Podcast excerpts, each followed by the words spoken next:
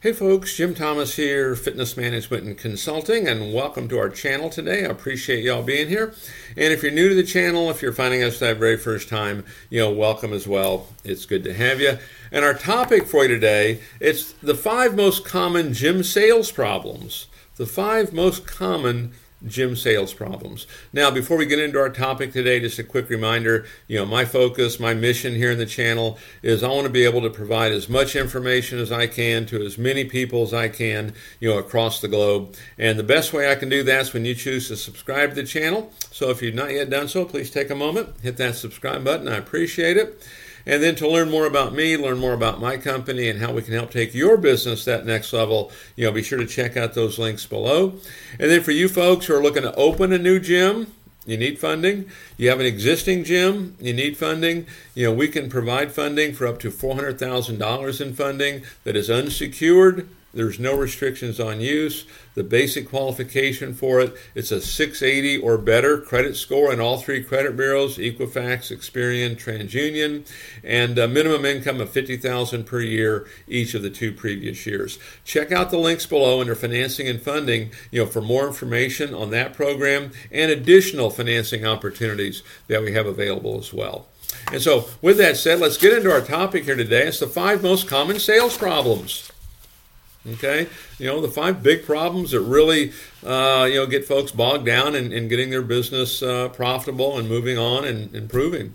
And so, number one, the sales process is too long. The sales process is too long. You know, in some cases it might be too short, but too often it's too long. You know, in the modern world, you know, selling is about fast, quick, easy, friendly. Fast, quick, easy, friendly. We want to be easy to do business with. And the sales process is not just the sales process when the customer comes in, it's the sales process when they call, it's the sales process when they hit the website.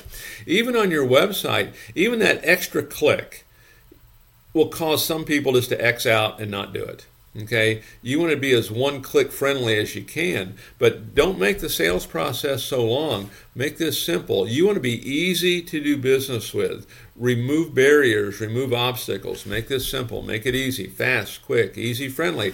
Inside the gym, generally speaking, from the moment, the moment that customer walks in to the moment they leave, about 20 minutes, you know, is a good time to look at. This doesn't mean we rush. It doesn't mean we skip steps, but we do have to be prepared. We have to do have to know that process. Uh, number two, hear this one all the time. We don't have enough leads. We don't have enough leads, and so clearly your pipeline has to stay full. There's two things I'd comment on here. Number one if you have the budget for it, make sure you're doing some kind of a paid lead generation. You can check our links below under marketing and advertising. Uh, I suggest taking a look at digital marketing. You know, we've got programs that can get you 100 new leads every single month. Okay, so you do that, and if you have the budget, that's one of the first places you want to go. But the second thing is, is we have to be generating leads ourselves.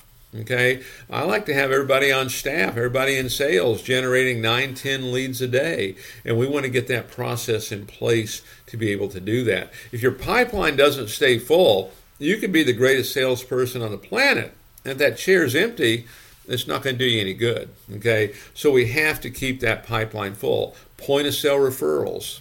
Okay, former members. These are big ones. Members of other clubs. These are huge. Okay. Email marketing. These are all big resources and big opportunities to really grow your business and keep that pipeline full. Um, number three, your leads are unqualified. Okay, your leads are unqualified. You know, one of the things that I see sometimes is, you know, when you really start to dive into the numbers and all that, you know, maybe we're getting lots of leads, but none of them are converting for a host of reasons. But so maybe we're we're we're getting them, you know, we're we're getting them from a group of folks that really cannot afford, you know, our price points. Or maybe we're talking to folks that maybe are new to exercise and we're a little more serious about it. You know, make sure that everything's matching up. And part of this is going to be just how we follow up and how we train and how we teach. Okay. Um, number four, we're spending too much time on low value tasks. Too much time on low value tasks. This is a bigger issue than most people might think. Here, here's the first thing that I would kind of comment on. Generally speaking, what we see is that salespeople in gyms they will spend about 20% of their time doing something that's going to result in a sale. You're there 100% of the time, 20% is spent doing something that's going to result in a sale. It's kind of a staggering statistic, really. Okay, we'd like to get that to 100 if we can. Constantly be asking yourself this question: Is what I'm doing right now going to result in a sale?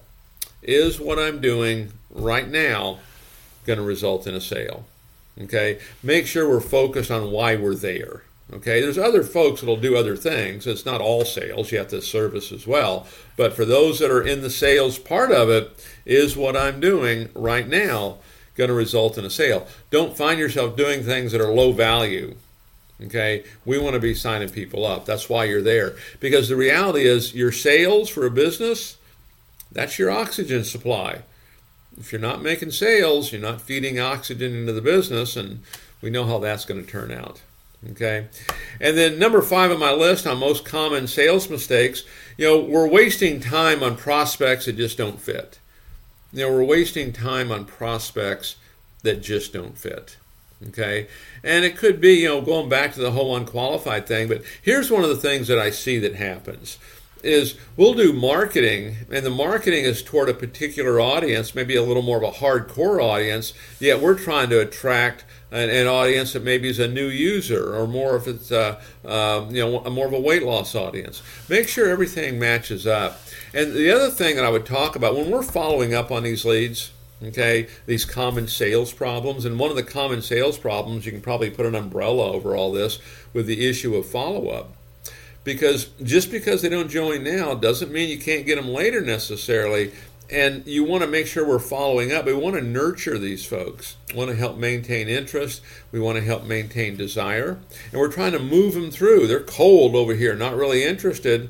And we want to move them through. Could take a while, okay? But you have to stay at it. You know, unless the customer just doesn't want to hear from you, make sure we stay after it. But stay after it from a, a, a servant standpoint you know, we want to be a resource center. We want to help our customer, you know, get the results they're looking for. We want to help them solve problems, provide solutions, even if it's not with us. Hey, they're, they're busy and they're traveling. Hey, here's some here's some tips when you travel on exercises you can do in the hotel room, um, on the plane. Here's some tips on proper eating if you're if you're going out and entertaining a lot. So, common sales problems. These are things that we can take a look at that can have an impact today won't cost you any money.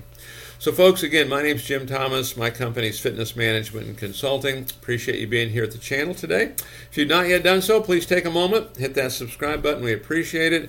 Then, to learn more about me, learn more about my company, and how we can help take your business that next level, you know, be sure to check out those links below.